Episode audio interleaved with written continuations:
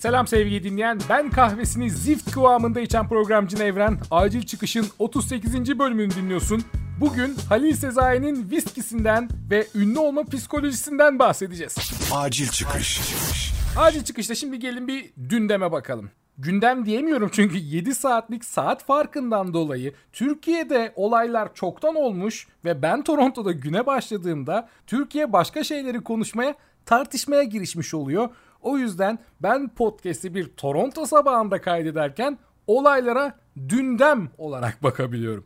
Gündemde en çok konuşulan olaylardan biri alkollü İncir Reçeli, isyankar ve şalvarlı şarkıcı, oyuncumsu Halil Sezai'nin yaşlı bir komşusunu darp etmesi oldu.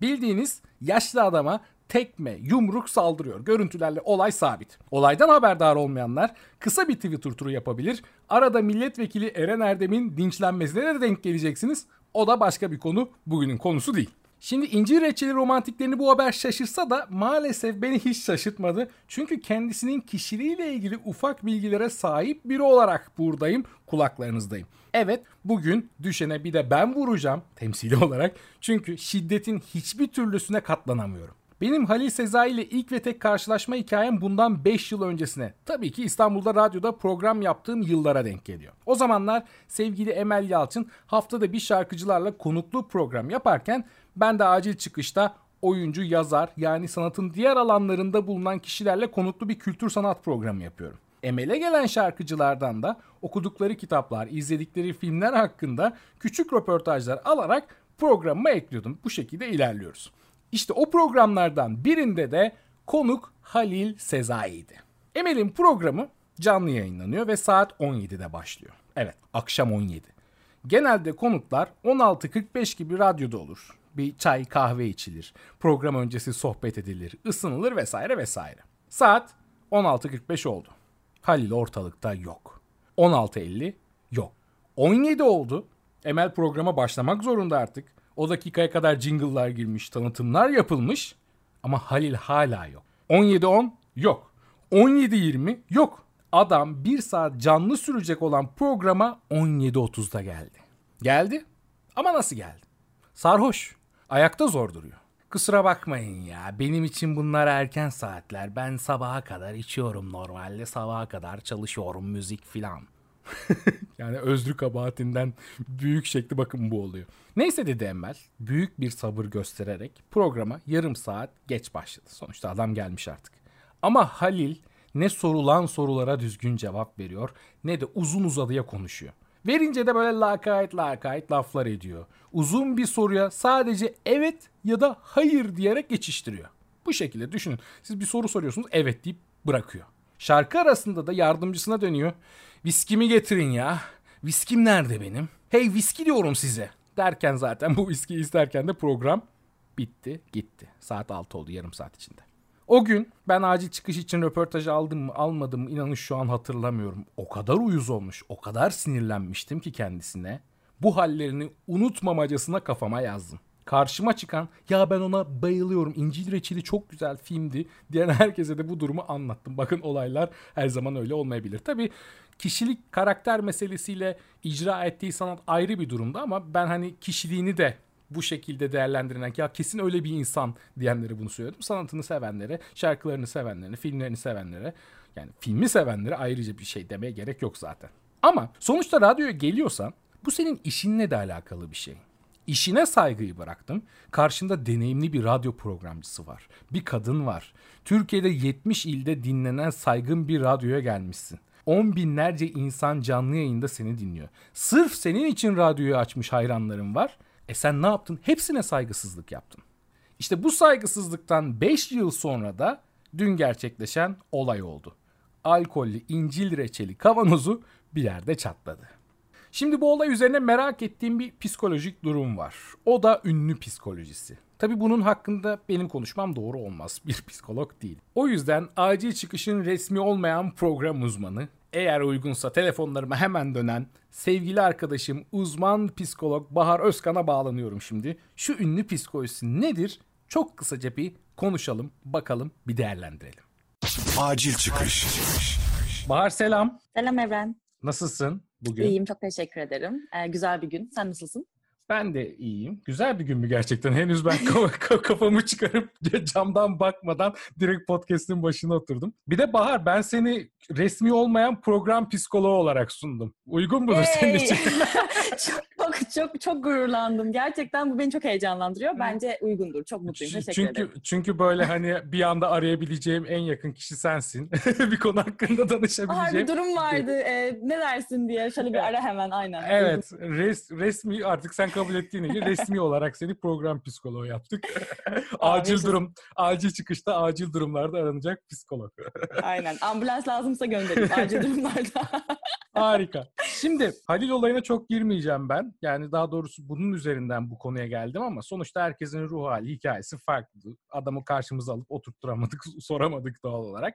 Ama genel olarak bir ünlü psikolojisi diye bir şey var mı? Yani insan ünlü, popüler olduktan sonra bazıları özellikle bir değişime uğruyor. Nasıl bir değişime uğruyor? Ünlülüğü kaldıramamak diye bir şey vardır. Çok konuşulan. Birçok kişi genç yaşta hatta intihar etti kaldıramadığı için. Böyle durumlar da var. Nedir bu sence ünlü, ünlü psikolojisi?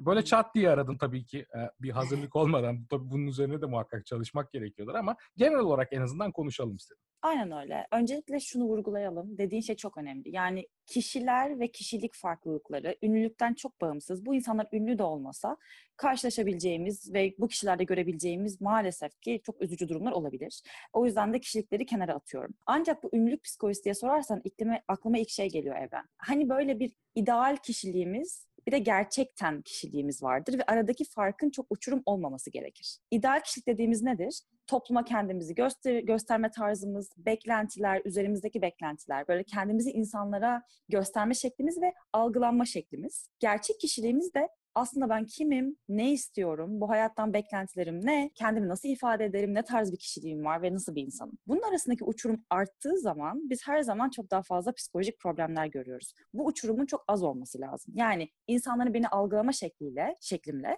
benim kendimi gördüğüm şekil arasındaki uçurumun az olması lazım. Şimdi bu verdiğin örneklerde şunu görüyorum. Bu ünlü olduktan sonra ya da bir tanınırlık kazandık, kazandıktan sonra sanıyorum ki algılanmaya dair iyi algılanmaya, düzgün ve güzel algılanmaya, popüler olmaya, hep böyle bir takdir almaya, işte beğenilmeye, giydiğinin, yediğinin, içtiğinin, yaptığının takdir almasına ve övgü almasına dair bir istek gelişiyor. Ama içte, asıl kişiliğimizde ve kalbimizde bunları istiyor muyuz? Bunlarla mutlu muyuz? Ben kimim gerçekten? Öfkemi nasıl ifade etmek isterim? Bazen içimden ve dışımdan küfür etmek ister miyim? İstemez miyim? Bunlara çok bakmıyoruz. Sadece nasıl algılanacağımıza dair bir kabuk geliştiriyor olabiliriz. Şimdi kendimi neden böyle biz diyorum? Çünkü kimseyi point out edip böyle bir hedef göstermek istemediğim için böyle bir genel konuştum. Ama gördüğüm böyle bir kabuk geliştirme hali var. Dolayısıyla da gerçek kişilikle ve isteklerle, arzularla, bazen öfkeyle, mutsuzlukla, sıkıntılarla baş başa kaldığımız zaman da bunu göstermeye alan açamıyoruz. Bu yüzden de patlamalar ve galiba çok uç seviyedeki, hatta ahlaksızlık seviyesine varabilecek diyebileceğim dışa vurumlar görebiliyoruz. Kim söylemişti? Şimdi hatırlamıyorum ama çok güzel bir söz. Buna ben de katılıyorum. Asla kahramanlarınızla tanışmayın. Pişman evet. olursunuz gibi bir söz vardı. Şimdi hatırlayamadım kimin söylediğini. Bir de şöyle bir şey var. Biz şunu özellikle hani normal insanlar olarak diyelim, ünlü olmayanlar olarak şunu kaçırıyoruz belki bir yerde. Şimdi bir insan popüler olduğunda, ünlü olduğunda çeşitli P R çalışmaları yapılıyor hakkında ve insanların onları beğenecekleri şekilde bize sunuyorlar. Biz belli bir zaman sonra onların bunun gerçekten kişilikleri olduğunu düşünüyoruz. Aslında adamın normalde bir, dediğin gibi gerçek bir kişiliği var. Aslında biz onu hiç görmüyoruz. Fakat mesela benim radyoda yaşadığım olayda Halil Sezai geldi bize o işte saygısızlığı yaptığında programa geç gelmesi, alkollü olması, hı hı. hala program sırasında viskim viskim diye tutturması belki de normal kişiliği, belki hiçbir değişime uğramadı. Ama biz onu hiç öyle hayal etmediğimiz, düşünmediğimiz, İncir Reçeli'ndeki Halil Sezai olarak düşündüğümüz için şaşkınlığa uğradık. Ve birçok insanda da bu şaşkınlık tanıştıktan sonra yaşanıyor herhalde. Ee, bu doğru olabilir. Kesinlikle katılıyorum. Bir alternatif daha ekleyeceğim buraya. Bir de şu da olabilir. Şimdi Halil Sezai ya da bu örnekler üzerinden bakarsak dediğin şey çok doğru. Bu insanların sosyal medyada bir belirledikleri bir stil ve bir tarz var. İnsanların onu algıladıkları bir biçim var. Alanları da azalıyor galiba. Yani mesela sen ve ben burada Kanada'daki hayatımızda, arkadaşlar arasında ya da evde, sokakta yürürken sinirlendiğimiz anda şöyle bir ayağımızı yere sürtüp of be, aman ya diyebiliyorken hı hı. bu insanlar bunu diyemiyor da olabilirler. Yolda yürürken otobüse biniyorlar mıdır bilmem. Ama herhangi bir e, toplum içerisinde kendi öfkelerini, üzüntülerini, hayal kırıklıklarını nasıl yaşıyorlar acaba? Yaşayamadığı zaman da ne yaşıyor bu insan? Yaşayamadığı zaman aslında bu duygu birikimini, bir birikim ya da bir bastırılma, bir sıkışma. Dolayısıyla herhangi bir tetikleyici karşısında da belki senden benden birazcık daha hızlı ve alevli bir şekilde tetikleniyor galiba. Ben kendimden de örnek verebilirim. Şimdi seninle konuşunca, düşününce hani bir ünlü veya popüler olmasam da hani YouTube'da beni takip eden bir kitle, hani en azından bizi takip eden bir kitle beni durmadan konuşkan, işte e, sosyal, durmadan sohbet içinde biri olarak görüyorlar videolardan. Ama öyle değil tabii. Normal hayatta tanışan biri ne kadar sessiz, sakin ve az konuşan bir insan olduğumu görünce şaşırıyor. Sanırım Evren, bununla şey da alakası bir şey. ee, şey yapıyorum ya ben, soru cevaplar yapıyorum ya bazen pazartesi günleri Instagram hesabımdan. Yani. Bu pazartesi şöyle bir soru geldi. Siz de içinizden küfrediyor musunuz? İç, içimden mi? Ben de aynen böyle cevap verdim. İçimden mi? Bazen dışımdan da ediyorum. Yani düşünsene hani e, verdiğin örnek çok doğru ya. Hepimizin bir algısı var ve bir statü, bir meslek ya da herhangi bir görünürlük elde ettikten sonra insanların bir de beklentisi oluyor. Şimdi bu ünlülere de aslında yüklenmek istemiyorum çünkü onlar da aslında bununla baş etmeye çalışıyorlar. Bu beklentiyi nasıl kaldıracaklar? Bu beklentiyi hayatlarına nasıl entegre edecekler? Ben kimim, nasıl davranayım derken galiba bir karmaşaya düşülüyor. Bu karmaşayla da e, maalesef ki etrafındakiler zarar görüyor gibi görünüyor. Ya tabii muhakkak öyle ama Halil Sezai örneğine yine geri dönersek evet. komşu, yaşlı komşunu dövmeyeceksin. Hayır, tabii ki. Normalde ben burada bu programlarda ya da radyoda yayın yaparken hiç böyle magazinsel olaylara çok takılmam ama şiddetin her türlüsü beni hiç çok birine. sinirlendiriyor ve böyle bir durum olunca da düşene bir de ben vurayım dedim. Kesinlikle. Çok çok iyi anlıyorum. Kesinlikle bir de şu var. Yardım al o zaman yani diye, diyesi geliyor insan. Evet, şiddetin her türlüsünde. Bu kendine de şiddet uyguluyorsan o noktada da yardım al. Başkasına da şiddet uyguluyorsan bir canlıya, ufak miniciğinden e, büyüğüne kesinlikle yardım al. Bunu hiçbir şekilde göz ardı edemeyiz ve bunu anlamak da istemem. E, demek istediğim o değil. Sadece demek istediğim altında yatan bir karmaşa var çok belli ve bunu fark ettikleri anda da yardım alsınlar. Şunu da unutmadan söyleyeceğim. Grandiosite dediğimiz bir olay var. Grandios hissetmek, yani büyük hissetmek. Yani bu statüyle beraber galiba bir ben farklıyım, ben üstünüm ve ben onlardan daha önemliyim gibi bir algıya kapılınıyor. Ve bu savaşılması gereken en önemli nokta. Hayır, hala insansın. Hayır, sadece bir meslek icra ediyorsun ve bunun sonucunda da bilinirliğin var. Bu seni oradaki hayvandan da, insandan da farklı, üstün ve daha iyi yapmıyor. O yüzden de meslekle beraber bir böyle narsist, narsist bir aslında statü elde etmeye hiç gerek yok. Bence savaşılması gereken yer burası. Bu bir meslek. Evet, bir mühendisten birazcık daha fazla televizyondasın ama sadece meslek. Üstün olduğunu göstermeyecek. Şimdi günümüzde şöyle bir sıkıntı da var. Tamam, meslek, ünlü olmak, bunlar ayrı bir nokta. Ünlü olmak hani ve bunu sürdürebilmek ayrı bir mesele ama şimdi artık küçücük çocuklar sosyal medya sayesinde hızlı bir şekilde popüler olabiliyorlar ve popüler oldukları konu normal günlük hayatlarından belki tamamen kişilikleriyle alakalı bir şeyken popüler olduktan sonra da bunu sürdürebilmek için de artık içerikler saçma sapan bir hale geliyor. Normalde hiç yapmayacakları şeyler yapmaya başlıyorlar. Sanırım bu da sağlıksız bir hale doğru gidiyoruz. Yani sadece artık ünlü olmak değil, e, popüler olmak da sosyal medyadan oldukça kolay ve sağlıksız bir hale gelmiş durumda. Eğer ya, ya bilmiyorum şu an çocukların hani psikolojileri bu durumda nasıl, neler çekiyorlar. iki milyon on dört yaşında iki milyon takipçiye sahip bir çocuk okula gittiğinde neler yapıyor? Bu da çok ilgilendiğim, merak ettiğim bir konu aslında. Gerçekten öyle. Dediğimiz gibi o şaşalı, rengarenk bir maske takmak aslında. İnsanların gözüne girmek için ve her seferinde o takdiri almak için. Ama acaba o maskenin arkasında o özgüveni destekleyecek becerileri var mı bu çocuğun? Aslında kendiyle gurur duyacağı becerileri neler? Yani oraya bakmak yerine hep o maskeye yatırım yapıyoruz. Ve toplum da yapıyor. Kendileri de bunu elde ettikten sonra hep onu sabit tutmak istiyorlar. İşte inşallah ve umarım aileleri biraz bilinçlilerdir ve hata yapmaya alan sağlarlar. Ya da gerçekten de başarısız, bazen de yapamadıkları, zayıf oldukları yerler olabileceğine yatırım yaparlar. Gerçek kişilikleri kim, nedir bu insan, yani nedir, özellikleri nelerdir, becerileri nelerdir, bunları görmeleri için emek harcarlar. Aksi takdirde böyle içi boş ama dışı çok renkli bir narsist düzene doğru evriliyor durum ve o çok üzücü. Çok teşekkür ederim Bahar. Ben teşekkür ederim.